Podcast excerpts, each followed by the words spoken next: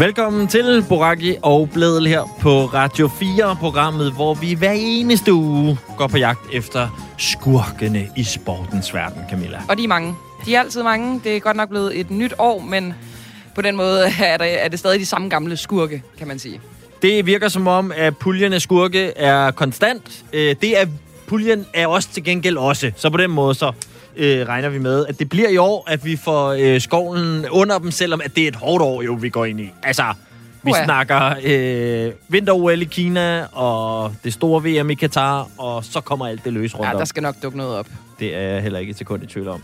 Nå, og derfor så tænker jeg også, det er måske meget fint, hvis vi sådan på vores hold lige får en lille pep-talk. Uha, ja. Så vi ligesom rigtig kan komme efter de skurke. Øh, og der faldt jeg heldigvis øh, over en øh, rigtig god motivational speaker her den anden dag fra sportens verden. Fordi vores helt egen landsholdsspiller i fodbold, Martin Brathwaite, han er jo lige nu ikke på holdet nede i Barcelona, fordi han har været skadet. Så han er rigtig meget i fitten, ikke? nede for træning. Jamen, det kender jeg godt. Det kender jeg godt. ja. Jeg er også skadet fra mit hold. Ja, Så jeg er også, også skadet for dit. Barcelona-hold. Ja, Ja, ja, præcis. ja øhm, og der har han så tid til lige at lægge nogle videoer op en gang imellem. Det skal og man jo, ellers har man ikke trænet. Det er det. Det ved han. Det ved han dog. Og øh, der er sgu sådan lidt gejst over dem. Du kan lige prøve øh, at høre ham, øh, og så kan du vurdere, om han ligesom skal være vores øh, mental coach her i øh, 2022. Jeg har ham til dig lige øh, her. While you preparing your Christmas Eve, I'm out here, out here owning my workout like I'm gonna own 2022. And tomorrow, when you're waking up for hangovers, I'm having my first workout. Og så med noget lidt øh, hiphop-musik i baggrunden. eller et eller andet. Ja, ja. Au, au. Øh, okay, jeg, Jeg fik næsten sådan en Arnold Schwarzenegger-vibe fra ham. Altså, jeg har mange ting at sige om det her klip. For det første så er han jo meget sådan... Han er sådan lidt vred, ikke? Jo, Sådan lidt, oh. Og så er der også et eller andet tue med hans, øhm, med hans accent. Altså, jeg synes ikke, den lyder sådan dansk umiddelbart. Det er, sådan, er, det, er det det spanske og det danske, og så det engelske, der er blevet sådan... Men Jeg tror, det var det, der gav en østrisk accent Ja, og en klar præcis. Schwarzenegger-reference for mig. Øhm, Ej, det, bare, det, det, det undrer mig, fordi det er ikke det, jeg forbinder med, med fodboldspillere, at de, de er sådan nogle hardcore bastards. Nej. Men uh, det er han altså, ham Bradway. Okay, så har jeg måske også en øh, lidt mere, øh, det jeg vil kalde sådan lidt mere blød, blød øh, pep-talker til dig. Det er vores gode gamle ven, Allan Nielsen. Han lyder jo sådan her, når han giver sine motivational speaks. Oh, good morning. It's unbelievable. Nature beats everything. Ah, so quiet, all by myself. Straight ahead. Corners, off road, into the forest. Ah, what's not to like? Unbelievable. Going strong. Keep going. Love you all. Hvad siger du? Det er mere dig, kan jeg se på dig. Keep going. Into the forest, Into left, the- right, Corners, off-road. Ja. love Going you strong. all. Love you all. Ej, hold kæft, mand. Ham vælger jeg. Ja, det kan jeg mærke. Det bliver Allan, der bliver vores øh, mental coach, også i øh, 2022. Og der er brug for alt den opbakning, vi kan få. Fordi at hele den her kampagne, som måske er cirka 94 procent af det her program, der handler om at prøve at få folk til at forstå, at det eneste rigtige, det er at boykotte VM i Katar, uanset om man er fodboldspiller eller fodboldfan. Den led et alvorligt knæk øh, her, da det for et par dage siden blev klart, at Christian Eriksen havde været ude i sit første store interview siden sit hjertestop, tale med øh, vores øh, gode kollega Andreas Kravlov på DR, og øh, tale øh, blandt andet om, at hans store mål lige nu, det lyder sådan her. Mit mål er, at jeg skal til VM i Katar. Altså det, jeg skal med til VM, jeg vil have mulighed for på det tidspunkt, der skal jeg med. Nu havde Nadia Nadim lige jogget tilpas meget i spinaten, til der måske var lidt folkestemning for, at vi skulle boykotte det pjat. Og så kommer den store, altså virkelig, altså helten, der er genopstået, kommer så ud og siger, jeg skal til VM i Katar, og så er hele fodbold Danmark bare sådan, woohoo, altså, det, VM i Katar, here we go. Vi kan jo ikke konkurrere med Hvad Christian? Eriksen. Altså, Åh, oh, nej. giv altså, os en break. Vi så ham jo simpelthen alle sammen falde om, ikke? Så hvis han vil spille, jamen så skal han jo spille. Ah, men Christian, for satan, vi kunne godt have brugt, at du var sådan, hej, jeg vil vil gerne have spillet, ja. men det gør jeg ikke. Det kunne have været fedt, ikke? Lige Det for ham på været hold.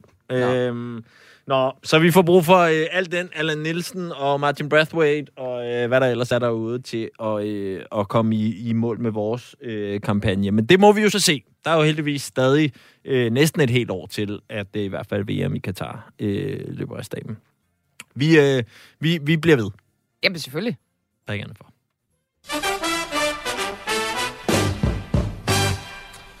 Og apropos den gode Nadia Nadim, så øh, har vi jo her på øh, redaktionen talt en del, øh, Camilla, om, hvad fanden er det egentlig, der er foregået, øh, efter at hun pludselig var med i de her videoer, øh, som jo kommer fra officiel hånd i øh, Katar, øh, hvor hun blandt andet sammen med David Beckham og andre var nede og besøge øh, nogle af forholdene i, øh, i Katar, også for øh, kvindehold og alt muligt forskelligt. Øh, klar propagandavideo fra deres side. Det var der vist ikke nogen, der var i tvivl om. Øh, Nadja var svær at få fat på i starten. Hun var i gang med at læse det noget eksamen. Så har hun sidenhen været ude med et form for skriftligt svar, hvor hun uddyber lidt sin begrundelse øh, og øh, står ved sin beslutning om, at det var det rigtige at gøre. Øhm, og vi tænkte, uanset om det var det rigtige at gøre eller ej, så er der i hvert fald noget, øh, der er meget spændende her, fordi hvordan påvirker det her ligesom både Nadia Nadims butik, brand, og også DBU's, og måske også lidt Katars brand. Øh, hvem er vinder, og hvem er taber i det her? Det har vi ligesom sat os for at prøve at blive lidt klogere på. Ja, det er jo altid spændende med de her, fordi man kan sige, uden at jeg kan bestemme størrelsen af den, så, så kom hun jo i en, en shitstorm, efter den her video kom ud. Og nogle shitstorm, de har det jo med sådan, uh, så er der torden og lyn i, ikke? Men så begynder solen at skinne sjovt nok næste dag, ikke? Så bliver det glemt. Øhm, og så er der andre, som ligesom hvor at det bliver hæftet på den person, at man jo nærmest ikke kan sige Nadia Nadim uden at sige uha Katarskurk. Mm. Og det, det vil tiden jo vise, om det er det, der kommer til at ske, men det er jo i hvert fald ret interessant at se, om, om det påvirker hendes personlige brand. Og om DBU altså, kan, kan se sig lidt sure på hende, fordi de kæmper jo for at ligesom stadfæste sig selv som nogen, der jo jo, de tager selvfølgelig afsted, men de er goddamn kritiske, og de er ikke i lommen Ja, på nogen måde. Øhm, og hele det efterspil har vi ikke hørt meget til endnu, men i forhold til sådan en brandingmæssigt, hvem der har vundet og hvem der har tabt, øh, der fik vi fat i branding-ekspert Simon Bastiansen tidligere øh, på, øh, på dagen. Øh, han er branding-ekspert og direktør for de øh, strategiske øh, partnerskaber hos øh, det bureau, der hedder Dentsu-X. Øh, og vi startede med selvfølgelig at spørge ham, hvordan hele den her misære har påvirket Najana Dims brand. Jeg vil sige, øh, for det første kom det lidt bag på mig, at lige øh, Nadia Nadim i, øh, kan man sige, røg, røg på den der limpind her, fordi altså, vi kender alle, eller de fleste af os kender jo hendes baggrund. Hun øh, læser til læge og er ved at være færdig snart, og øh, er sådan forholdsvis, øh, kan man sige, øh, i hvert fald intellektuel og, og følger med i, i, hvad der sker rundt omkring i, i pressen. Ikke kun den danske, men også i, i verdenspressen. Som, så det, det kom en lille smule bag på mig, da, da jeg så den der på Twitter. Det, det vil jeg gerne indrømme, øh, at øh, ligesom hun var nede i en tur til Katar og ligesom øh, fortælle om alle herlighederne dernede. Og så kan man jo sige, ja, på Twitter, der fik hun ganske meget røg. Men altså, var det kun på Twitter, hvis man lige ja. flyver op i helikopteren, Simon, og, ser et større perspektiv, hvor efterlader det hende så, den her øh, fløjt med, ja. med Katar, altså hendes personlige brand? Det, det har selvfølgelig, øh, jeg siger selvfølgelig, har det givet nogle, synes jeg, riser i lakken, øh, og hun har været ude på hendes brand, og på hendes image-konto her, at, at hun, hun har så været efterfølgende ude og sådan, og, og prøve at fortælle lidt mere, lidt dybere hvad er det, hendes, hendes hensigt med det dernede har været, og vi har, forstår ikke baggrunden og halvdelen af det, der, der, der er sket, og, og så videre. Så prøver sådan lidt at undskylde. Men, men det lader hende stadigvæk ligesom være i, at, at hun har hoppet på den her limpind, som rigtig mange har øh, netop, og, og, og ligesom at, at praise øh, Katar og det, de står for. Og det, det er klart, det, det, det, det skaber nogle riser, helt sikkert. Jeg tror også, de sidder, og den kan vi komme tilbage til, de sidder også og er også lidt inde i DBU lige nu, tror jeg. Ja, fordi hvis vi så lige øh, starter med at få lukket øh, Nadjas øh, ageren i første omgang her. Altså, hun har jo helt klart valgt en strategi, måske sammen med en øh, agent eller manager, øh, men ikke på den måde, som du også siger, at sige direkte undskyld, men lidt mere prøve at forklare, og i, i lidt højere grad ligesom prøve at, at sige, at hun står ved hendes beslutning. Øh, er det egentlig sådan rent brandingmæssigt en, en god strategi? Altså man kan gøre det, man kan ligge så fladt ned, øh, som mange gange man gør, når man øh, skulle sige, har kvaret sig. Eller også så kan man sådan gå i offensiv, offensiv og sige, hey, jeg, jeg, jeg står altså ved det her. Altså der er nogle ting, som, som I ikke ved noget som helst om, hvor hun taler måske endda en lille smule ned til det måske mere den elitære elite, der har været fremme, øh, men også, synes jeg bare generelt, når man, masserne tror jeg bare vil sige, hey, det der Katar, det har så dårlige vibes, så altså undskyld, hvad, hvad skal du dernede? Og Katar er bare en, en, øh, en, en dårlig frugt, øh, råden frugt, om man vil, og, og læne sig op af, eller tykke i, om man vil, øh, hvis man skal bruge sådan lidt mere metafor på den del af det. Og det burde hun også vide. Men havde hun stået tilbage med et stærkere brain, hvis hun altså havde lagt sig ned og sagt, jeg er en kæmpe idiot, det var simpelthen en fejl, jeg var fuld, og øh, alt muligt sjovt. Og, og, så, øh, og så ligesom Hun har sagt, spist min opgave. Ja, præcis. Ja. Havde, havde, der er så, der er hans mange- været stærkere så? Så tror jeg måske, det havde været lidt mere status quo, og også sige, hey, jeg er kun et menneske. Øh, men jeg synes stadigvæk øh, netop, at, det er det, de fleste siger, læg dig nu bare ned og rulle rundt, og, og, og så ligesom i morgen er der en anden historie, der, der rykker. Øh, og så er der en anden person, der, der er interessant, og det, det, det har vi, øh, kan man sige, os mennesker, det, det har vi det nok bedst med. Men, men hun blev ved med at puste til ilden, øh, fordi hun synes, øh, at hun har, føler, at hun har gjort det rigtige. Øh, og det, det er der så en masse andre, der ikke synes. Øh, og det, sådan er det jo. Altså. Og så nævner du også selv, Simon, øh, DBU, øh, som jo også er et, øh, et brand, der er på spil i den her historie. Øh, hvad synes du, der er det interessante i forhold til DBU og den her historie? Jamen, DBU har jo netop kørt sådan en, en, en, en, en taktik med, at altså, vi skal ikke boykotte, men vi, vi skal ned og spille, og, men vi skal ændre tingene. Øh, det kan, gør vi bedre ved at være med, øh, og så i, stedet for bare at stå udenfor og ikke at være med. Øh, og, og man kan sige, det er klart, det her... Øh, øh, hvad skal man sige, skridt, Nadim har taget og taget derned, øh, det, det er jo selvfølgelig ikke, det, det, det, det, det passer ikke lige ind i deres strategi, det, det er helt sikkert. Øh, men det viser også nogle gange lidt øh, organisationer eller forbund, hvor, hvor sårbare de er. De kan jo have en eller anden holdning, øh, sådan rent politisk, men de kan jo ikke styre øh, både kvindelandsholdet og herrelandsholdet, hvad de går ud og gør privat. Øh, men det er klart, det, det, det, det passer ikke særlig godt ind i DBU's brand, det her. Det, det siger sig selv, og alle deres partnere. Og hvad så, øh, hvis nu, øh, Simon, at vi øh, leger med tanken om, at du er ansat øh, på brandingbyrået nede i øh, Katar. Er der øh, high fives hele vejen rundt på kontoret øh, i de her dage oven på sådan en historie, eller hvordan ser de det? Ja, altså de, de, de klapper selvfølgelig deres små hænder. Uh, hun har set sammen med, med billedet med også med, med, med David Beckham, som får 1 milliard for Katar-styret over en 8-årig periode til at promote Katar generelt øh, og praise det i alle mulige former og medier. Øh, og Nadim er jo ikke den første, der er dernede, og hun kommer heller ikke til at være den sidste øh, fodboldspiller og sportsudøver, der kommer til at, at være dernede. Det er en helt klart øh, PR-strategi fra styrets side at få kendt det dernede, og så ligesom, som har en masse følgere, og ligesom fortælle eller vise, hvor, hvor fantastisk øh, tingene er dernede, øh, og, og ligesom prøve at, at, at køre sådan lidt, lidt soft power den vej rundt, og, og, og fortælle omverdenen den vej rundt, fordi der er ikke noget bedre, end at få andre til at fortælle den her historie end dem selv. Øh, og det er jo der, hvor, hvor netop Nadims image øh, begynder at rise der. Men Simon, jeg kunne godt tænke mig, nu siger du, at de, de sidder og klapper i, øh, i deres små hænder. Jeg kunne godt lige tænke mig at tage kommunikationsvejen eller, eller brandingvejen. Fungerer det simpelthen sådan, at vi har, vi har en, øh, en fodboldfan, en eller anden i Tyskland for eksempel, ikke? Mm. som er kritisk over for Katar.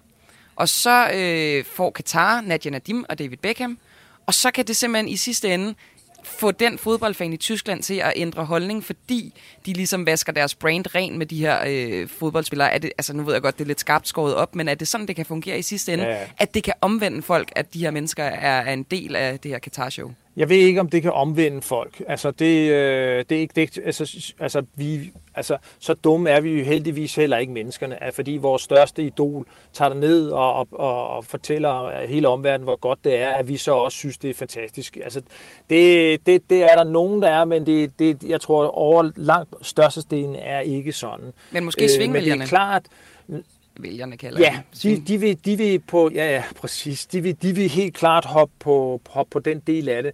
Og de vil jo blive ved, øh, fordi fodbold er noget med passion, det er noget med følelser at gøre. Og der har vi altså bare, hvor paraderne er lidt længere nede, end hvis vi så en eller anden trailer fra Katar på tv om, hvor fantastisk øh, det hele er dernede. Men når lige pludselig vores største idol står og fortæller det her, eller viser det sådan indirekte, jamen så er paraderne bare nede på en helt anden måde rent kommercielt, og det vil sige, at vi får budskabet ind på en, en, en, en uh, ufiltreret måde, end hvis det var bare en, en reklamefilm for Katar. Så på, på, som du kalder svingvælgerne eller svingfansene, de vil, de vil helt sikkert sige, jamen jeg kunne da godt finde på at tage til ferie eller til en, til en VM-afslutning øh, i Katar øh, næste gang, vi skal ud og rejse. Det, det, det lyder da helt fint. Det ser da godt og, og spændende ud det hele. Øh, men der er også en bagside af medaljen jo. Og det sagde altså Simon Bastiansen, som er branding-ekspert og direktør for strategiske partnerskaber hos Dentsu X. Simon, tusind tak for din tid. Selv tak. Så er vi nået til den del af programmet, hvor vi bliver helt flinke lige pludselig øh, og uddeler øh, titlen til ugens held i sportens verden. Det her, hvor vi prøver at premiere de sportsfolk, de mennesker i sportens verden, der stadig måske eventuelt siger tingene, som de er, uden at være blevet pakket væk af spindoktorer og agenter, øh, eller øh, folk, der øh, tør være ærlige af den ene, på den ene eller på den anden måde, eller gør noget godt for sportens verden. Øh, og øh, ugens held, Camilla, den plejer jo at have en jingle. Ja. Øhm, Hvad siger du til mig, Tue? Jamen, altså, jeg ved jo, at hvis ikke jeg har sagt og givet dig lov til at synge jinglen til ugen til, så får jeg jo ballade øh, efter programmet. Det er Spørgsmålet er, har du en jingle i dig i dag, eller skal vi bare gå på den? Jeg har altid en jingle i mig. Altså, beder du mig om at synge? Åh, oh, ja, præcis, præcis. Ja. okay. I can be your hero, baby. Hold den. Okay, der kommer mere. I can kiss away the pain. Du kan jo bare fade, når du ikke gider mere. I can stand by you forever. You can take my breath away. Breath away. Således er vi i gang med ugens held, og ugens held skal i den her uge findes i det kanadiske. Ja, og de er også nogle good guys. Som regel, ja. ja. Det er faktisk deres øh, lykkes med at have det som øh, brand mere eller mindre. I øh, søndags i sidste uge, der møder det kanadiske ishockeyhold Vancouver Canucks, det amerikanske hold Seattle Kraken, til en kamp i NHL, som så er den bedste liga i det amerikanske. Kampen bliver ikke måske husket øh, for powerplays eller faceoffs, eller hvad det nu ellers er, der er på spil i øh, hockey. Nej, men derimod en opmærksom tilskuer, der redder en persons liv. Ja. Yes. Øh, det er en ung Seattle Kraken-fan ved navn Nadja Popovici, som skulle til kamp for HEP på sit hold. Hun sidder ret, øh, hun er gode pladser, for hun sidder ret tæt på isen. Hun sidder faktisk lige bag ved øh, det indholds øh, spillerbænk. Uh, front row. Ja. Yeah. Øhm, og da hun sidder der, jeg ved ikke om hockeykampen er så kedelig, at hun på et tidspunkt begynder at fokusere mere på spillerne på bænken, eller hvad det er, der foregår. Det kender jeg godt. Godt. Men hun får i hvert fald øje på, øh, over på udholdets bænk, at materialemanden der, øh, fra Vancouver Canucks, han har sådan et modermærke i nakken, som hun synes ser lidt mistænkeligt ud. Og med til historien hører, at hun går øh, på medicinstudiet. Så hun har måske også øh, lige netop haft det kapitel i semesteret, eller hvad ved jeg? Hun har der modermærker. At det lige er inde på, øh, på radaren. I hvert fald får hun øje på det her, så får hun ligesom skriblet en besked ned på sin telefon, som hun får holdt op mod plexiglasset, så de der spillerne på den anden side kan se, hvad der, hvor hun får skrevet, du skal måske lige tjekke op på det der modermærke, du har i nakken. Øhm, det ser han så, øh, materialmanden for det her hold, og han går til lægen, og det viser sig, at der var modermærkekraft i det modermærke. Og han får det fjernet, og det lykkes på en måde, hvor at så er han ikke længere kraft i kroppen, og får at vide af lægen, at havde han ikke fået gjort noget ved det der inden for de næste par år, så kunne det altså have været dødeligt. Øh, okay, okay, der er mange ting i det. Altså, der er mange ting i det her. Øh, øh, hvorfor er der ikke nogen, der har øh, sagt det før? Jeg kan godt forstå, at han ikke selv ser det. Øh, men, men jo også, altså... Hvis det sidder sådan lige oppe i hårgrænsen, Ja, måske ikke? er det det. Måske er det det. Og så synes jeg bare, altså kæmpe credit til hende, fordi det er jo på en måde lidt grænseoverskridende, tænker jeg. Altså, sådan, hun må virkelig have set nogle alarmklokker, ja. siden at hun siger, jeg har lige kigget dig i nakken, og jeg faktisk, by the way, altså, du husker at gå til lægen. Altså, det synes jeg bare, det er fedt, at hun gør det. Ja, men det er godt. Øh, vi får lige et lille øh, klip herfra, hvordan det lød på et øh, pressemøde, fordi senere hen, bliver i bedste amerikansk stil, selvom det er i Canada, kvinden selvfølgelig fundet, takket, får et stipendium på 10.000 dollars, hun kan bruge på sin medicin. Der må jeg bare lige sige, det synes jeg måske er lidt. Lidt lidt? Lidt lidt. 10.000 dollars. Oh, jo. Altså NHL, de, de har jo sindssygt mange penge. Det, jeg siger det bare lige. Okay. Jeg synes, kan man sætte 10.000 dollars, er det det, hans liv er værd? Nu, jeg smider det bare ud. Ja. Undskyld. Jamen, ikke for at ødelægge din heltehistorie. Nej, nej, det er også i orden. Det er også i orden. Jeg synes da i det mindste, der er sådan lidt move that boss over det, at de ligesom får givet nogle penge. Og sådan. Oh, Men det er da rigtigt. Jo, jo. Det, Nå, øh, I øh, her lidt fra øh, pressemødet øh, bagefter, hvor man også kan fornemme det. she extended my life. She she saved my life, and it's not the, you know, she didn't she didn't take me out of a burning car like the the big stories, but she took me out of a out of a slow fire. And the words out of the doctor's mouth were, if I ignored that for four to five years, I wouldn't be here. So. Um, I didn't know it was there. She pointed it out. How she saw it boggles my mind. It wasn't very big. I wear a jacket. I wear a, um, radio on the back of my jacket that hooks on so the cords are there.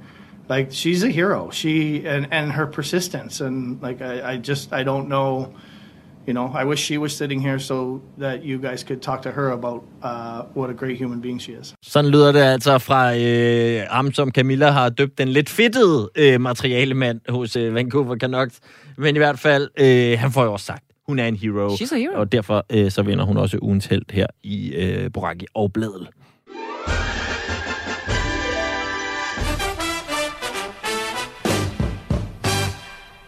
200 milliarder dollars var ikke beløbet, jeg vandt på min juleskrabbekalender i år. Hvad blev det til? Ja, det blev til 0. Ja, ved du, hvad jeg var? Var du en 50'er? Øh, nej, jeg var 0, men ved du, hvad jeg også var? For øh, jeg tror 10 år i træk. Hvad var du? Et juletræ for at vinde en million. De gør det jo med vilje. Jamen, de, gør, de er nogle skiderikker. Ja. De er nogle kæmpe skiderikker. Øh, ligesom nogle andre, som faktisk var dem, der har brugt de her øh, 200 milliarder dollars, som jeg snakker om. Det er nemlig det beløb, som Katar har brugt på øh, at skulle afholde VM her i år, i slutningen af året. Og det er en, øh, en ny rekord. Og det sjove ved den her rekord er, at det ikke bare er en rekord, den er også en, en kæmpe rekord, for den ligger langt over andre VM-slutrunder, der er blevet holdt, hvad, hvad de har kostet. Andenpladsen er, øh, ifølge vores kammerater over på TV2, VM i Rusland i 2018, hvor der blev brugt 14 milliarder dollars. Det er jo, kan jo en hurtig råderegning sige, at det er jo en forskel på 186 milliarder, hvor Katar ligesom siger, at vi kaster da lige lidt mere i puljen. Øh, så man kan sige, de er ikke fedtede i Katar. Altså, Nej. vi kan beskylde dem for mange ting, men, men nærhed er jo i hvert fald ikke en af dem. Jo, det kommer lige, når det kommer til løn til migrantarbejdere. Så der har de jo pludselig en... Altså, så er nærheden, vil jeg sige, bedre end når jeg prøver at lokke penge ud af min farfar. Altså, det er... Touché. Touché, tu, det er en god pointe. Øhm, nå, men øhm, i hvert fald, så stiller det jo på en eller anden måde det her spørgsmål. Hvad får de egentlig for pengene? Hvad får man ud af at holde de her store sportsbegivenheder? Er det en god forretning? Øh, kommer der noget tilbage i branding og så videre? Og det vil vi jo gerne finde ud af, og derfor så har vi ringet til dig, Christian Gersing Nielsen. Velkommen til Boracchia Bladet. Tak skal du have. Du er øh, senioranalytiker og phd studerende ved Idrættens Analyseinstitut, og så er du i gang med det phd projekt som hedder Lokale effekter af sportsbegivenheder, et velfærdsøkonomisk perspektiv. Og øh, der kunne vi jo også passende starte, Christian. Hvad er det, du undersøger i dit øh, phd projekt Jamen, øh, jeg undersøger egentlig øh, mange forskellige ting relateret til de her økonomiske effekter. Dels værdien af, af de direkte økonomiske effekter, men også værdien af de uhåndgribelige effekter i forbindelse med, med øh, sportsbegivenheder. Og der snakker vi for eksempel sådan noget som der brand value. metoder-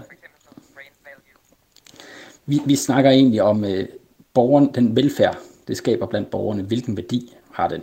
Så, så værdisætning ud fra en, en tilgang om at maksimere borgernes velfærd. Alright. Og, og det vi jo gerne vil vide her, det er, om det økonomisk set kan betale sig at afholde de her øh, kæmpe sportsbegivenheder, som, lad os tage eksemplet, VM-slutrunden i Katar.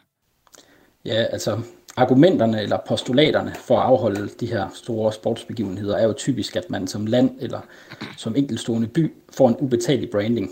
Altså turisterne de vil flokkes til, ikke bare i det år, man afholder det her event, men også i årene efter. Det vil skabe en hel masse jobs, man kan måske tiltrække arbejdskraft, det kan give nogle eksportmuligheder, øhm, og det vil alt sammen resultere i øget økonomisk, økonomisk aktivitet.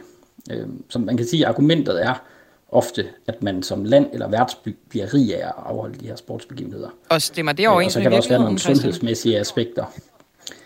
Øh, det gør det ikke. Altså problemet med alle de her postulater er, at stort set al forskning peger på, at effekterne er marginale. Og der findes faktisk også eksempler på negative effekter, altså at man bliver økonomisk fattigere af at afholde en slutrunde. Og man skal huske på, øh, at, at det kræver en masse ressourcer at afholde en stor slutrunde, og man bliver derfor nødt til at omdirigere nogle af ressourcerne i økonomien til det her event, for eksempel et VM. Øhm, og det kan i mange tilfælde være, at ressourcerne havde skabt mere værdi, hvis det nu ikke var blevet brugt på det her event. Så der er stort set konsensus blandt økonomer at det typisk ikke er en god økonomisk investering at afholde store sportsbegivenheder. Og en af de ting, som bliver nævnt som fordele tit, Christian, når vi snakker de her øh, store øh, slutrunder, det er jo, at der kommer noget infrastruktur, som øh, befolkningerne og landene også får gavn af bagefter. Øh, som for eksempel nogle dejlige store øh, stadions, hvor at øh, fodbold kan, eller folk kan gå øh, til fodbold på. Øh, og jeg ved, du også har set lidt på, i, i hvor høj grad måske der kan blive øh, brugt nogle af de her øh, store, flotte øh, stadions i forhold til, hvor mange mennesker, der egentlig går til fodbold i øh, Katar. Ja, altså hvis vi, vi starter med den, den generelle infrastruktur, jamen, så er det jo rigtigt nok, at, øh, at den her infrastruktur kan også blive benyttet bagefter. Øh, så den har en værdi, men fordi at der er noget af det her infrastruktur, der vil blive bygget alligevel. Men der bygges selvfølgelig meget mere infrastruktur og meget dyrere infrastruktur, end hvis man ikke skulle afholde VM. Øh, men man kan sige, at en del af de omkostninger, man, altså dem havde man nok afholdt alligevel. Så, så man kan sige, noget af den her pris på 200 øh, milliarder dollars øh, skal måske ikke allokeres til VM, men allokeres til noget, noget bredere infrastruktur. Men hvis vi nu kigger på den sportslige infrastruktur, som er en brøkdel af det samlede beløb, altså det efter sigende, jeg har læst mellem øh, 6,9 eller 6,5 milliarder og 10 milliarder dollars. Altså det man gør, det er, at man totalt renoverer et stadion, og så bygger man yderligere syv fra bunden med plads til mellem 40 og 80.000 tilskuere. Og så når slutrunden den er overstået, så downsizer man, øh, og der er blandt andet et stadion, der rives helt ned og genopbygges et andet sted. Men altså uanset det, kan man så sige, det er en, en vanvittig investering. Øh, der er blandt andet, bygges blandt andet et stadion med en kapacitet på 60.000 under VM. Det bliver så reduceret til 32.000, når slutrunden er over, men der bor 30.000 i byen. Øh, og hvis vi nu går tilbage og kigger på, øh, på den bedste fodboldrække i Katar før corona, altså i 18-19 sæsonen, så havde, øh, var tilskuersnittet 642 tilskuere. Øh, så du står altså med et aktiv, altså i form af det her stadion, der no, i nogle tilfælde måske har kostet 1 milliard, 1 milliard dollars at bygge. Og nogle øh, menneskeliv. Plus der er nogle store vedligeholdelsesomkostninger, og så har det stort set ingen værdi, når slutrunden er over. Altså det er et kæmpestort økonomisk spild på den måde. Jeg skal lige prøve at se det for mig. Altså et stadion, så siger du, det bliver nedskaleret til 30.000 pladser, og så er cirka, og så er der så 600 øh, i gennemsnit cirka, der møder op. Det bliver lidt svært at ligesom få en, en form for stemning i gang, tænker jeg, for de 600 mennesker. Altså, hvorfor, hvorfor øh, river man det ikke bare helt ned? Kan, altså, er det ikke fuldstændig vanvittigt økonomisk set, det her? Jo, det, det, er, fuldstændig, øh, det er fuldstændig vanvittigt. Øhm, det skaber en værdi for nogen, det er sandsynligvis positivt for øh, den lokale fodboldklub, der, der får lov til at, at bruge det. Øh, men, men altså, værdien står slet ikke mål med, med de omkostninger. Og et spørgsmål trænger sig jo på nu, Christian, hvor du ligesom får ramset op for os, hvordan at det her det ikke er nogen økonomisk øh, gevinst for øh, nogen i Katar på, på rigtig mange øh, barometre. Øh, hvorfor i alverden er det så, at Katar kaster alle de her penge efter at afholde VM? Jamen, jeg tror, det, der er vigtigt at skille mellem her, det er, øh, om det er en gevinst for Katar og Katars indbyggere som helhed. Øh, fordi der er helt sikkert nogle enkeltpersoner og enkeltgrupper, der, der øh, får nogle gevinster ud af det her. Altså, hvis man kigger generelt på det, øh, så kan der være politikere eller andre magtpersoner, der kan markedsføre sig på en slutrunde. Ikke? Øhm, der kan også være andre grupper, der får overbevist nogen om, at det er en rigtig god idé og der er også mange eksempler på korruption i forbindelse med, med slutrunder.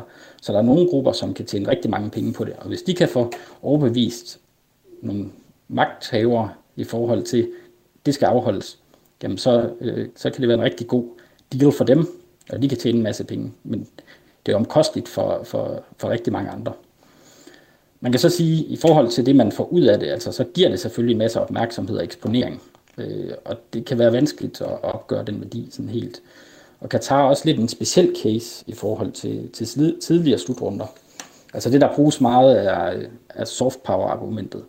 Altså man ønsker at ændre Katars image i forhold til omverdenen. Og man vil gerne styrke de internationale diplomatiske relationer øh, på den måde, og man forsøger at skabe positive relationer til så mange lande, som man nu kan. Øh, og det kan også være med til at tiltrække eksempelvis udenlandske investorer.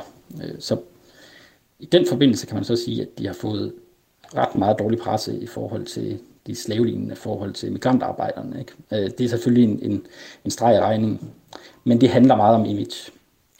Og, og det bliver et jo... andet øh, argument, som også nogle gange... Ja, undskyld. Jamen, det, det er fint bare at komme med det andet argument. Okay. Et et andet argument, som nogle gange bliver fremført, er det her omkring national sikkerhed. Altså, Katar er jo et lille land. De har knap 3 millioner indbyggere. Øh, og de har også nogle meget magtfulde fjender, i særdeleshed øh, Saudi-Arabien. Så de skal hele tiden sørge, sig- sørge for, at de har øh, hele verdens øjne rettet mod dem. Øh, og det er vanskeligt at opgøre værdien af det, men hvis det mindsker risikoen for, at de eksempelvis bliver invaderet, øh, så kan det jo i sig selv have en, en ret stor værdi.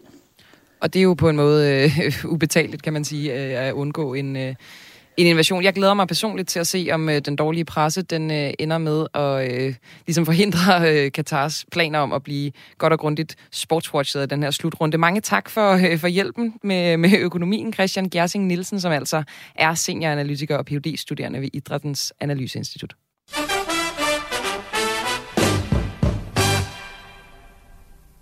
Jeg faldt over en fyr i øh, juleferien, som jeg synes lød ret spændende. Han er nemlig en del af sådan en øh, særlig gruppe fodboldfans, der kalder sig for groundhoppers, som oversat til dansk vel er noget stadionhopper. Ah ja. En øh, gruppe fodboldfans, der dyrker det så meget, at de øh, har som ene mål i livet at nå at komme omkring så mange stadions i verden som muligt. Ikke så meget for spillet på banen, i hvert fald ikke kun, men mindst lige så meget for kulturen, menneskene på stadion, rundt om stadion, og for at få oplevet det. Det synes jeg lød nice. Så, så fedt. Øh, Feltarbejde med, Ja. ja. med interesse som foretegn. Og øh, fyren her, jeg faldt over, hedder Nikolaj Bryde Nielsen. Han har en track record på 400 stadions i over 50 lande indtil videre. Hold da kæft. Øh, og kører stadig øh, på derudaf, hvilket I også skal høre på øh, det interview, I vil høre nu, fordi jeg fangede ham nemlig til en snak i går, fordi han selvfølgelig i dag skulle med en flyver til det spanske, hvor han skulle ned og se flere fodboldkampe. Og det første, jeg spurgte Nikolaj om, det var det der med, hvad i alverden er charmen i at tage til en øh, anden divisionskamp i et sted i Østeuropa på en kold oktoberdag, og så ligesom stadig synes, at man får noget ud af det. Jamen, det ligger jo det ligger uden for grøntsværen. Den ligger bestemt ikke indenfor på den, øh, på den frosne bane. Men det er, når du møder folkene i de her klubber, får historien, øh, sætter dig ind i historien inden. Hvad, hvad er det her for en sted, du besøger? Øh, hvad er det for en stadion, du besøger? Er der en, er der en stor historie i det her? Øh, måske helt unikke øststadion, som for eksempel jeg stod på stadion i Brno på, på Lucien Carmi og sådan nogle ting, øh, som har en vanvittig historie. Så det der charme, den, den ligger i, i tribunerne og i klubbens historie. Og hvad, øh, lad os lige få track record øh, på plads her. Hvor mange stadions øh, er det blevet til? Jamen indtil videre er det blevet til 405 forskellige stadions. Øh, fordelt på 56 lande. Så der, der er rigtig mange stadions at udforske nu. Jeg har ikke engang tal på, hvor mange der er i verden, men øh, der er vel nok tæt på en million eller, eller mere end da. Så Og hvor- selvom og- 405 lyder mange, så er der meget tilbage. Ja, og, og hvordan, er det, hvor, hvordan var det, det startede? Var det noget landsholdsfodbold i virkeligheden? Øh, altså man kan sige, jeg er jo ikke født ind i en fodboldfamilie, selvom rigtig, rigtig mange de tror det. Øh, min far var musiker, min mor var håndboldspiller. Øh, det første fodbold, jeg husker, det var til det var EM-slutrunden i 92. Øh, jeg fulgte lidt med på, på tv, og egentlig først rigtig så semifinalen og finalen. Øh, og derefter så begyndte jeg lidt at, og min far kørte mig lidt til fodbold og satte mig af. Og han gad ikke med på stadion. Øh, og den vej ind fik jeg, fik jeg egentlig til fodbolden. Og så begyndte jeg at rejse lidt rundt med landsholdet også, og jeg fik virkelig øjnene op for det her groundhopping til slutrunden i 2004 i Portugal, hvor vi var nødt for at følge landsholdet øh, og mødte nogle englænder, som tog rundt til nogle andre kampe, og, og vi hang os ligesom på dem. Og så fik jeg lige egentlig øjnene op for, at øh, der var jo egentlig meget andet fodbold, end, øh, end bare de klubber eller, eller det landshold, man holdt med. Holdt med. Og det her begreb øh, groundhopping, som du også siger, øhm, eller stadionhopper, hvis man skulle prøve at, at oversætte ja. det til dansk, øh, er det, et, er det et, et, et internationalt eller dansk, er der et fællesskab og, eller en konkurrence, eller hvordan er det? Eller er det bare dig? Øh, jeg vil ønske, det bare var mig. Nej, det er det ikke. Men øh, det er rigtig, rigtig stort. Øh, specielt i udlandet. Det startede i England i 80-90'erne. Øh, bredt så meget. Tys, I Tyskland er det kæmpe, kæmpe stort. Øh, hvor folk rejser rundt her. Og man kan sige, inden for de seneste par år, specielt Danmark, så er det også eksploderet herhjemme. Der er sådan en, øh, en nørde-app, der er kommet. Nu skal alt det være digitalt efterhånden, så jeg har slukket for at, lave mit, opdatere min gamle Excel-ark, hvor jeg ellers noteret alle kampe og så videre, men nu er det kommet ind på den her fantastiske app, da jeg kom på, jeg vil skyde på det, hvad er det, fem år siden, der var vi fire danskere, og jeg tror i skrivende stund er der omkring 2.700, danskere, der egentlig er registreret herinde, øh, som er begyndt at, at jagte stadion rundt omkring. Øh, og det giver også et unikt, øh, nu vi snakker om fællesskab og bekendtskaber, så når man rejser meget rundt, så, så møder man lidt de samme folk, specielt når man besøger nogle byer over en weekend, hvor der måske er 3-4 kampe. Øh, så den første dag, der kan man se, at de her de ligner måske også til turister. Så den anden dag, så ser man sgu de samme mennesker igen. Øh, og så begynder folk egentlig lidt at, lidt at snakke lidt på kryds og på tværs, og oftest mødes man til en øl efter kampen, og så til tredje kamp, så hænger man jo nærmest ligesom sammen og, og slutter fodbold på kryds og på tværs, og udveksler erfaringer og sådan ting. Så der er et ret stort fællesskab i det her, men, men det, er et, men, øh, det findes ikke rigtig online på samme måde. Der er selvfølgelig nogle, nogle Facebook-grupper og sådan nogle ting, men det er lidt øh, på den lidt gammeldags måde face-to-face, ved at snakke sammen, når man mødes der, øh, at, man, at man skaber det bekendtskaber. Og nu hvor du så rundet de 400 øh, stadions, er der ligesom en person, der er the one to catch inden for øh, den her, øh, det her fællesskab? Er der en, du, en, en enhjørning, du har hørt om, som, som ligger højst i feltet? Ej, vi har mødt et par stykker, som, som er rigtig godt med. Der er, der er nogle vanvittige mennesker inden for det her, og jeg har nogle, øh, nogle tyske bekendtskaber, som, øh, som er ved at lukke, lukke hele verden, øh, og mangler to lande, øh, FIFA-lande indtil videre. Og de har været til pokalfinaler i Afghanistan og ligekamp i Rwanda, og det er folk, med, hvor de har måttet have private vagtvær med maskinpistoler og sådan noget midt i borgerkrig og alle sådan ting. Men, øh, men at lukke hele verden, det er jo en kæmpe drøm. Men om det nogensinde sker, at man, at man kommer så vidt, øh, det må tiden jo vise, men øh, det kunne være rigtig fedt. Men øh, jeg bestræber dig på at, at se fodbold og opleve kulturen i så mange lande som muligt. Så det er, ja, Klart. det er nogle af mine fordele, øh, forbilleder, ikke? Jo. Og så prøv lige at tage os med, bare på øh, et af de stadionbesøg, som har, som har gjort størst indtryk på dig. Øhm, og for os, der ikke øh, har prøvet måske at være til fodbold øh, nogle meget mere eksotiske steder end, øh, end et eller andet dansk øh, stadion. Prøv at tage os med på, på en af de oplevelser, der har sat sig hos dig.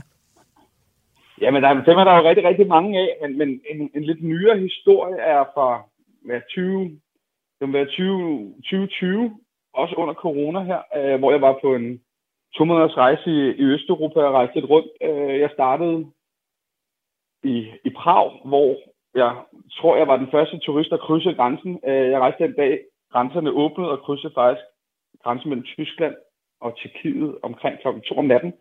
Så de var helt i chok, de toller og paskontrol, der stod der, og der lige pludselig dukkede en turist op for første gang i mange, mange måneder.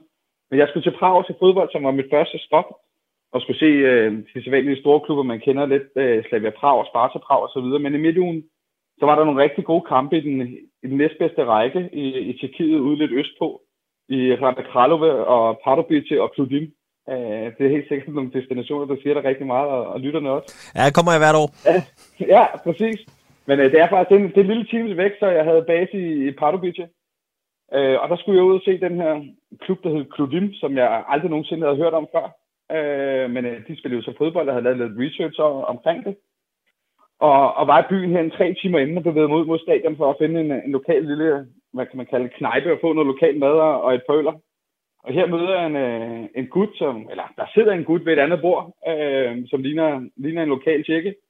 Og, og efter den, øh, den første øl, så, så sidder han der stadigvæk, og det ligner, han venter eller et eller andet. Så jeg åbner munden og siger, hvad fanden han laver, om han skal også op og se kampen og så videre. Og han snakkede så heldigvis flydende engelsk, øh, og det gjorde han. Og han sad og ventede her på sine kammerater, øh, som også øh, var Claudine-fans. Øh, så jeg blev hurtigt inviteret over for at høre, hvad fanden jeg var for en dude, øh, som øh, var fra udlandet, og det pludselig skulle se det her Claudine. Øh, og hans venner kom ind, og vi sad og sluttede og fik øl, og jeg røg med på stadion, og i Tjekkiet er det sådan lidt, i de lavere rækker, der er, der er ret hyggeligt på mange af de her stadion, man kender alle sammen klubhuset herhjemmefra, øh, i de mindre klubber, men her der har man det så klubhuset nærmest på stadion, hvor de så serverer mad og øl, og der er vel en 10-12 forskellige slags tjekkiske øl, og her mødtes han også med endnu flere kammerater og familie, og de sad og fik nogle snitsler og så videre, så jeg hang ud med dem, øh, og fik hele historien om den her vidunderlige klub, Krudim, og et halsterklæde og en trøje, og vi har ikke haft mange turister på besøg. Og så hang jeg ellers med dem og fik en, også et pøl efter kampen, og så var det tilbage til Prag. Så en uge senere havde jeg faktisk nogle kammerater, som, øh, som lige joinede mig lidt på den her tur. Og den fortalte jo om den her vanvittige oplevelse, jeg havde haft. Man kan sige, det var ikke nogen stemnings, stemningsoplevelse, det var ikke nogen fantastisk fodboldkamp, men man kom virkelig under huden på, på den her mærkelige klub øh, ude øh, lidt østpå for Prag. Øh, så jeg fik de her to kammerater med derud, og vi mødtes igen med Stefan og gutterne nede på det lokale bryggeri, og de fik også historien og halsterklæder og så videre. ud på stadion, og, og efter kampen skulle vi, blev vi selvfølgelig inviteret med ned i byen til, til middag og mad og, og øl. Og vi endte selvfølgelig med at misse vores tog til, til, tilbage til Prag, og, og måtte ryge en, øh, en taxa i halvanden time klokken, klokken 3 om natten, tror jeg. Ikke? Så det er sådan lidt, hvad det her besøg egentlig også kan. Man, man kommer lidt med under huden, og man får nogle anderledes oplevelser ved at besøge de her steder, og, og et indtryk af, hvad er det her egentlig for nogle fodboldklubber, og hvor meget betyder det for lokalbefolkningen. Så det er sådan en, en sjov historie, den vej. Klart. Øhm, og hvad, altså nu øh, her kommer du lidt ind på det, det, det kan man jo ikke, det er jo sådan en, jeg tænker et spørgsmål, du, øh, du tit får øh, i forhold til det her, men øh, altså stadionplatten, altså øh, stadionpølsen herhjemme, som er legendarisk, øh, hvor mange variationer, hvad, hvad for nogle skøre variationer af stadionmad er du stødt på i din, øh, i dine rundrejser? Og rigtig, rigtig mange forskellige. Jeg vil sige, vi, vi er rigtig godt stillet her i Danmark. Øh, Stadionplatten er jo fantastisk de fleste steder, og, og man kan også få alt muligt udbud for gode burger til, til shawarma efterhånden på, på diverse stadions. Øh, men, men kommer man lidt syd for grænsen, man så selvfølgelig Tyskland er også et klassisk rigtig godt sted, men, men kommer du over i Østeuropa, så, så er der ikke meget mad at tilbyde. Øh, mange steder er det, er det brikjuice og fuglefrø. Men det værste, jeg faktisk oplevede over Østpå, det var en, en søndag i Budapest, øh, hvor der var masser af de store øh, kolde indenbords øh, om lørdagen, og jeg var kommet lidt sent op og havde kodyle tømmermænd og skulle ud til Udpest, øh, som ligger lidt i en 8-10 km fra centrum, og jeg kommer derud og er vanvittigt sulten og tænker, nu skal jeg ind og have mig en stadionplatte, en sandwich eller lignende, men det eneste, de sælger på det her stadion, det er nogle løgbrød øh, svøbet i øh, svine så det var, det var rigtig, rigtig, rigtig forfærdeligt. Jeg købte selvfølgelig det her, for jeg var så vanvittigt sulten, men det smagte. Jeg kunne tage en bid, og så var det i skralderen med det. Øh, så man kan også være lidt uheldig på, på de kanter. Ja. Øh, noget, noget rigtig, rigtig, rigtig snart, ikke? Øh, og så man sige Storbritannien også. Altså, det er jo sløje bøger over det hele. Ja. Øh, de andre steder, der har været godt, jeg vil sige Sydamerika, nogle af stederne i, i Brasilien og så videre, der, der er rigtig, rigtig godt, hvor de står og laver store grillspyd både med kylling og oksekød og sådan noget, hvor det er rigtig lækkert, ikke? Men, men ellers så, ja, så, så er det sgu ikke værd at skrive hjem om. Det er ofte sådan nogle, altså hvis man, man siger, det er en burger, så er det en, øh, en tvebak med en, øh, med en skosål ind i, ikke? Jeg kan da godt se øh, ansigtet på øh, folk ude på øh, Brøndby Stadion, hvis man prøvede at servere dem en pose fuglefrø og en brik juice, når de gik ned. Ja. Så, øh, så også min anbefaling til folk, når man, når man rejser ud for at se fodbold, det er altid øh, at få spist noget mad, inden, inden man går på stadion, fordi vi er virkelig privilegeret herhjemme, øh, hvad det angår. Øh, så det er, ikke, det er ikke, fordi man skal forvente en kulinarisk oplevelse. Udover Tyskland, som har nogle fantastiske grillede koteletter og alle sådan nogle ting. Ja. Øh, på mange stadions, ikke? Så det er svingende ja. kvalitet. Jamen, øh, ja, ja. Nikolaj, øh, vi er jo sådan et program, som elsker at beskæftige os med alt det uden for banen, som jeg også kan mærke, du har en kærlighed for, altså politik og kultur og alt muligt andet end fodbold. Hvor i verden har du fået de største øh, oplevelser på, øh, på den konto, så at sige, hvor du har lært noget historisk om befolkningen eller menneskerne bag klubben? Ja, hvor i verden er det? Jeg vil sige, at øh, hver land har hver sin kultur, og det er derfor, jeg indrejser rejser, rejser så meget rundt. Og specielt, altså også en klub har hver sin kultur. Øh, så et besøg, hvert et besøg for mig er, er i bund og grund unikt. Øh, så hvor, altså man kan sige, de største kontraster til det hele, der findes jo enten i Afrika eller, eller i Sydamerika eller sådan nogle ting. Og det er også derfor, jeg gør de her ting. Øh, det er også det, jeg sige, hvor mange undrer sig meget over, hvorfor tager du ud for at se en, at se en fodboldkamp i Bosnien, hvor niveauet er, er dybt sagt på, på Danmarks niveau. Hvorfor rejser man hele vejen derned? Men derfor er for de her unikke, øh, specielle, kulturelle, politiske, øh, eller sågar krigshistorie, som der i bund og grund er i fodbolden dernede jo ikke. Øh, jeg sammenligner det tit med, altså, tager man, lad os sige, tager man på Etihad, eller på Emirates, eller et andet i England. Altså, det, det er lidt ligesom en charterferie til Gran Canaria, hvor øh, du kan gå over på danske restauranter og, og spise brændende kærlighed. Men der er rigtig mange mennesker, som rejser ud, rejser, altså, så tager de til regnskoven i Borgen jo, eller eller til Manaus i Brasilien for at opleve Amazonen. Og det er lidt det samme her med det her med, med fodbolden. Det er for at få de her unikke og anderledes oplevelser, hvor du får en masse kultur øh, med hjem i rygsækken øh, og lærdom for den sags skyld. Men spørgsmålet, det gik vel egentlig på, hvor jeg har fået de største oplevelser.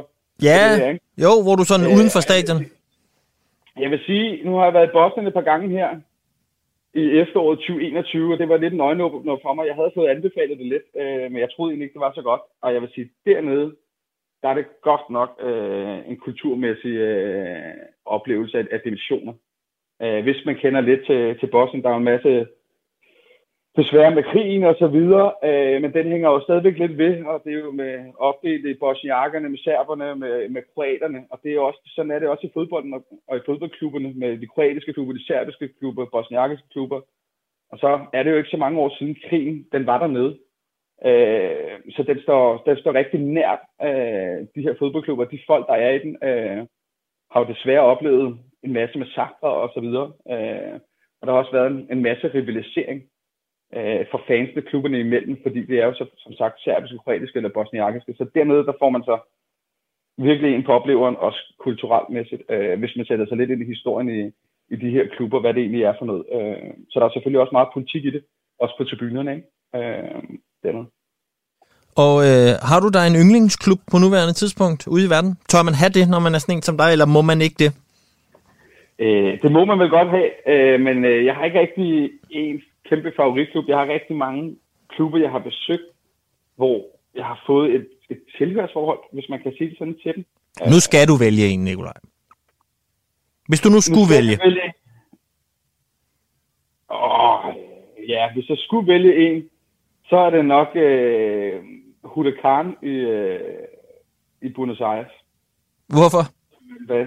Jamen, øh, jeg, det var min første tur til Sydamerika for seks år siden, og så var det faktisk mit første, allerførste stadionbesøg, jeg havde på, på en tur. Jeg var et halvt år i Sydamerika til fodbold. Øh, og det, det gik sgu lidt i hjertet. Øh, jeg ved ikke, om det var emotionelt, fordi at det var det første gang, jeg oplevede sådan fodboldkulturen i Sydamerika. Men, men jeg havde også en, en unik oplevelse, fordi det nummer 23 i ligaen og spillede mod nummer 1, som var San Lorenzo, som var lokalrivalerne på et fantastisk gammelt lortestadion, vil mange sige, men jeg synes, det havde en vanvittig charme.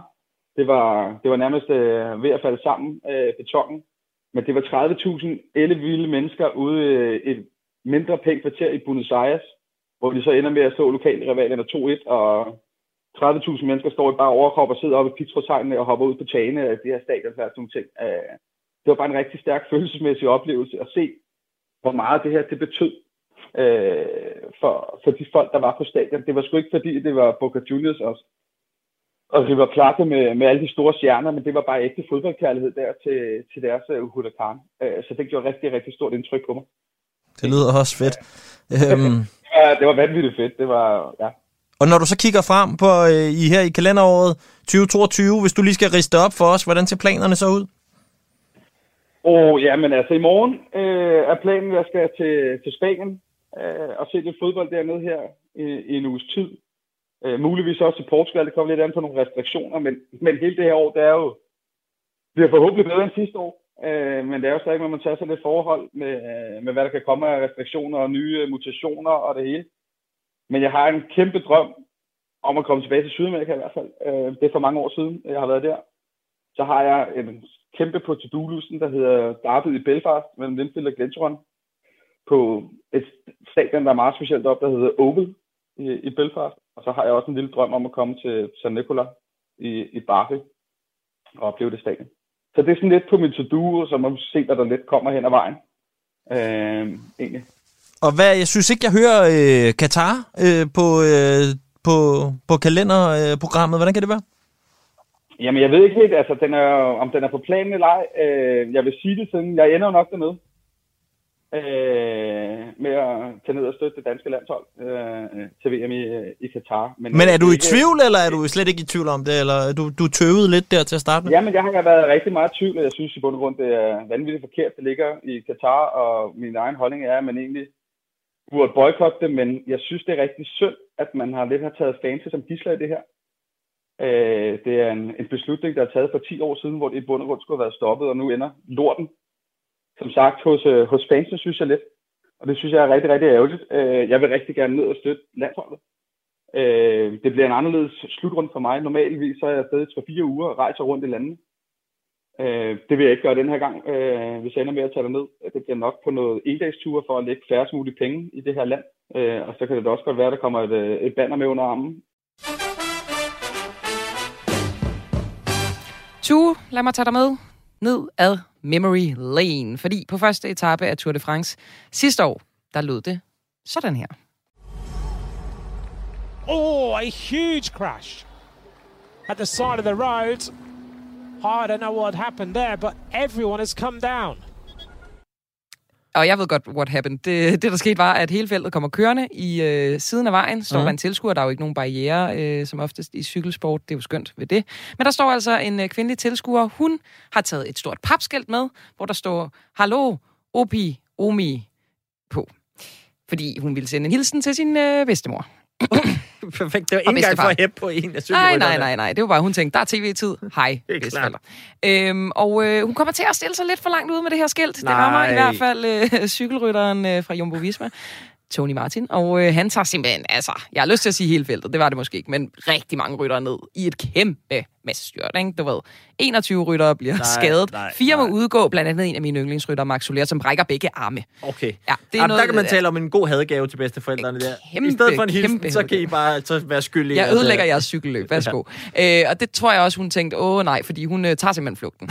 Tre dage på flugt er hun, fordi alle var sådan, hvem fanden er den idiot? Og der må jeg bare sige, det, kunne, det kan jeg godt spejle mig i. Det, det det tror jeg også, jeg havde gjort. Altså, hvis man i det øjeblik, man troede, man skulle være the good guy, der sendte en hilsen til bedstemor, og så viser det sig, at man havde nedlagt halvdelen af et Tour de France-felt. Man kan ikke overskue konsekvenserne, tænker, jeg må bare løbe, til jeg ikke kan løbe længere. Præcis. Især fordi, at øh, ASO, som laver Tour de France, de øh, ville sagsøge hende. Øh, Den, Ja, den frafaldt de så Okay. sidenhen. Men der blev så øh, rytterorganisationen, den internationale rytterorganisation, de ja. stillede så en øh, anklage. Og grund til, at jeg overhovedet snakker om det her, det er fordi, at hun nu er blevet dømt. Altså øh, Opi, Omi, øh, skiltedamen, er blevet dømt til at betale en bøde på 9.000 kroner og 3.700 i skadeserstatning. Og så 1 euro til et symbolsk beløb til rytterorganisationen. Nå, Øh, ja, men hun undgik til gengæld øh, fire måneders betinget fængsel, som ellers var på tale. Men jeg er glad for, at vi får lukket den her sag, ja. og så håber jeg, at der på en eller anden, på en eller anden måde øh, står til trone, at, at man skal passe på. For det er jo en del af, af kulturen omkring Tour de France, at der står tilskuer i, i vejsiden. ja, hvor er du egentlig på det? Er det, er det, bare, er det, er det også en del af charmen, Ja, og det skal der 100%. stadig kunne være? 100%. Okay, Men så må altså- vi tage de der par styrt om året. Ja, ja, og så kan vi rant lidt over det og tage og det gode er, det er jo ikke dine arme, der brækker. Det er overhovedet mine arme, Du og sidder jo trygt i sofaen og ser det. Og der findes også cykelryttere, som for eksempel Miguel Angel Lopez, der, der var en tilskuer, der gik lidt for meget frem ved ham. Så står han og cyklen og øh, giver ham en knytnæve ikke? Og det er også en del af og det. det er også en del af charmen. Okay. Okay. Så, øh, så altså,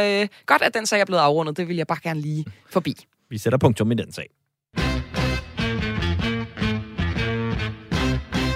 Og så sætter vi også øh, punktum for programmet. Øh, lige om lidt også punktum for dig, Camilla, fordi at, og det vidste jeg jo godt, med altså dit massive kildebeskyttelsesprogram, vi fik rullet ud øh, i sidste uge, så var det bare et spørgsmål om tid, før du ville blive headhunted øh, til et andet sted. Og det er jo også sandheden, du har fået et nyt job, og derfor så kommer du ikke længere til at være min medvært her i øh, programmet. Nej, jeg, har- jeg simpelthen øh, jeg har kunne øh, se, at alt det her Katar noget to den her mission, som du øh, gav mig, da jeg startede, det blev for meget. Det kommer jo ikke til at ske tydeligvis. Så i stedet vi- for ligesom at erklære, det kan jeg ikke komme i mål på, så, øh, så hopper du fra bord. Ja, ja. Men så må du jo ligesom tage den. Nej, ja. men prøv at høre, øh, det, det er spøjt til side. Jeg vil stadig gerne øh, kæmpe for det, men altså, øh, ja, mm. jeg, jeg skal ikke være her længere. Men øh, jeg vil da sige, Du lyder lidt for glad, når du siger det. Gør jeg? Prøv at sige det igen med sådan mere trist.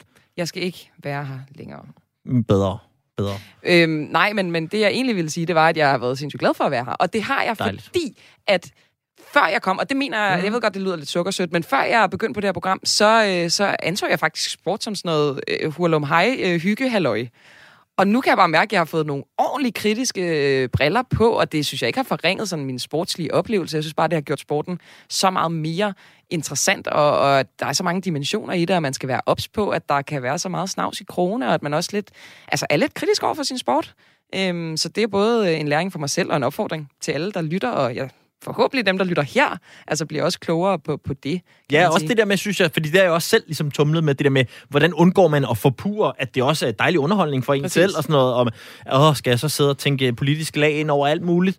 Men i virkeligheden kan man godt vente lidt rundt til at sige, så kommer der bare et lag mere ind i den Præcis. fodboldkamp. Man Gør kan stadig meget- godt møde et godt frispark, altså. Ja, ja, lige præcis, Øhm. lige præcis. Jeg synes sagtens, man kan skille det ad, og det er jo bare, det er jo bare spændende og dejligt på den måde. Så, så jeg synes, at vi alle sammen skal fortsætte vores øh, kritiske arbejde individuelt, og så vil jeg bare sige tusind tak, og tak til dig, to Nej, nu skal jeg ikke begynde at sige tak til dig. Så begynder jeg faktisk at græde. Så øh, det, det, det, det, det, det lader jeg være med. Vi finder Kleenexene frem øh, til øh, bagefter, og så kan jeg så i mellemtiden øh, slutte på en øh, trods alt positiv besked i alt det, som er, at programmet jo altså sender videre, og vi er her øh, som altid i din radio øh, her hver onsdag øh, slut eftermiddag fra klokken 5 til øh, 6, og derudover også i øh, dit øh, podcast feed. Øh, så bliv endelig hængende, og så finder vi ud af, hvem der skal gøre det umulige og erstatte Camilla Boracchi på, øh, på sigt også, det lover jeg. Men vi er i hvert fald tilbage igen i øh, næste uge her. Øh, Camilla, tak for nu.